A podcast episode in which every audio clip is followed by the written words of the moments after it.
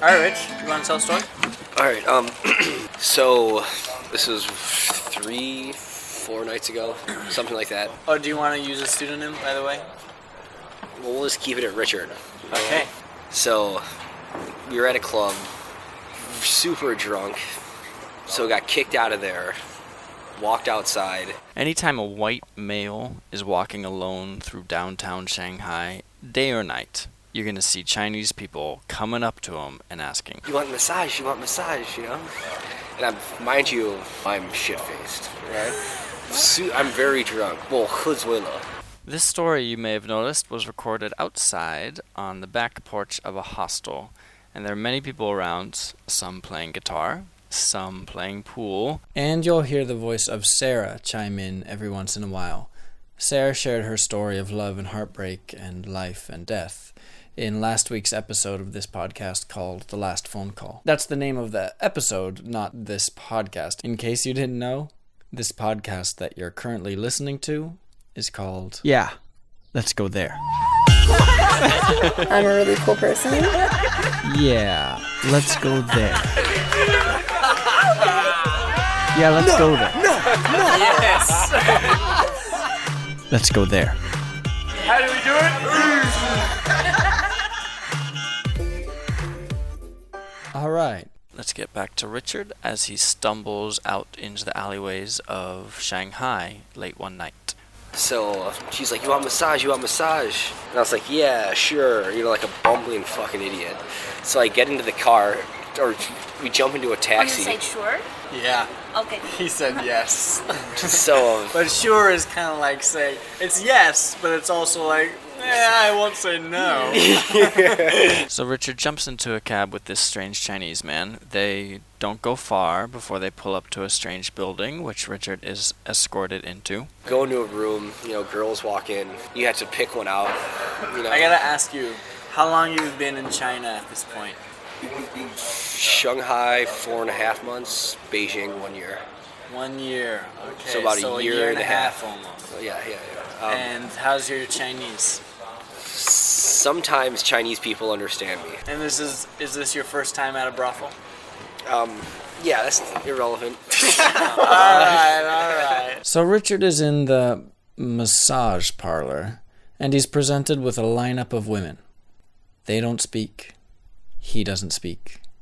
And let me be clear about this. The reason Richard isn't allowing me to use his full name in this broadcast is that there is nothing legal about what he's about to do. No matter what your moral opinion, it's illegal in China.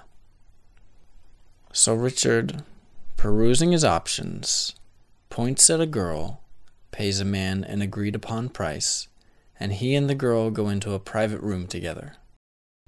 I made sweet, passionate love with this prostitute, right? And then uh, we we're done. She leaves the room, and immediately three guys walk in, and I'm like, oh fuck. And I'm, I'm not even. I'm not. My pants aren't even up yet.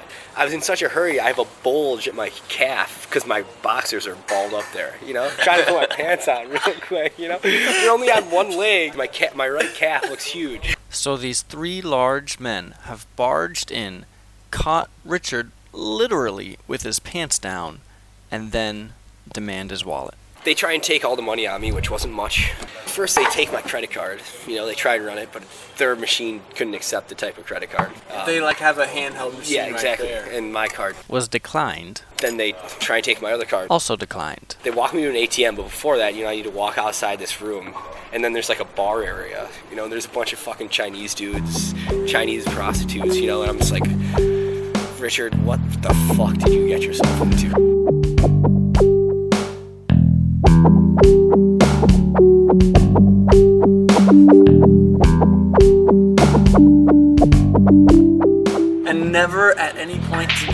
I can take these guys or like or like No, how the entire badly time, the entire time I was thinking that. I was like, so when's my moment? When's my moment?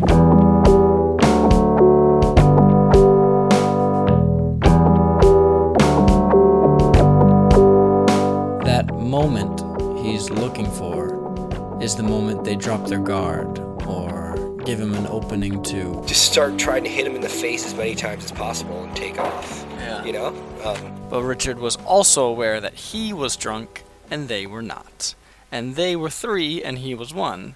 And they had many more friends in the next room. So we walked to the ATM, and I only had a thousand kwai in my checkings account. Which is a little under $200. And so I walk into the ATM, the stall. One of two of them are outside the door. One's inside the the little cubicle with me. You know. So I'm trying to like hide the code that I'm typing in. Um, so I get the money, pay them, and then they leave.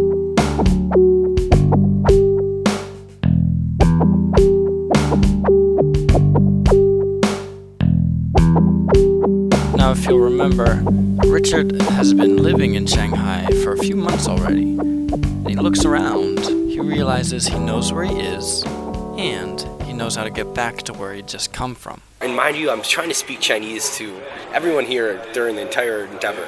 To the To like point people where, people on the street. well, I actually had to ask someone on the street what the number for 911 was. But uh, What is it? don't- you don't know Zeros? that number? One one? Yao Yao Ling. One one yeah. zero. Yeah, Yao Yao Yao Ling. Ling. Yao Yao Ling, yeah. Um, I'll never forget. Again.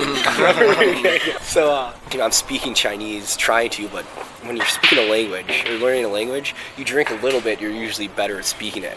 But I was so drunk to the point where I was just terrible at it. You're terrible at any language. Yeah. Like, there's like a grace period, and then you're like, Yeah, exactly. I was far past that. So he calls 110. The police come. Richard's Trying to speak Chinese, he's like, speak English, speak English, you know? I'm trying to explain how I got a, I was getting a foot massage, you know? I went to this place to get a foot massage, and they stole 2,000 kwai from me. which, if you remember, is not how much money was stolen. They actually stole 1,000 kwai. But hey, as long as you're reporting a robbery, might as well make it a big robbery, right? So they tell Richard to get in the squad car, and he's able to direct them back to the brothel. And when they pull up, There's a couple guys hanging out in front of the brothel. the cops ask them a few questions, and As our conversation progresses, more come out. There's probably roughly seven, seven Chinese in front of this place and two Chinese cops, and we're fucking yelling back and forth, you know. And I'm saying how they stole 2,000 instead of just one from me. It's ridiculous because the Chinese guys are they're yelling how they we only stole 1,000 from you. We only stole 1,000 from you. So eventually, I get 2,000 and jump in a cab and come back to this very deck and had a beer and told the story like I'm doing right now.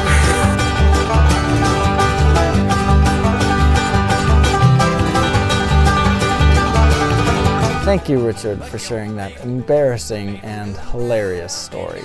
As always, Harmonica Hop by Penguin opened the show.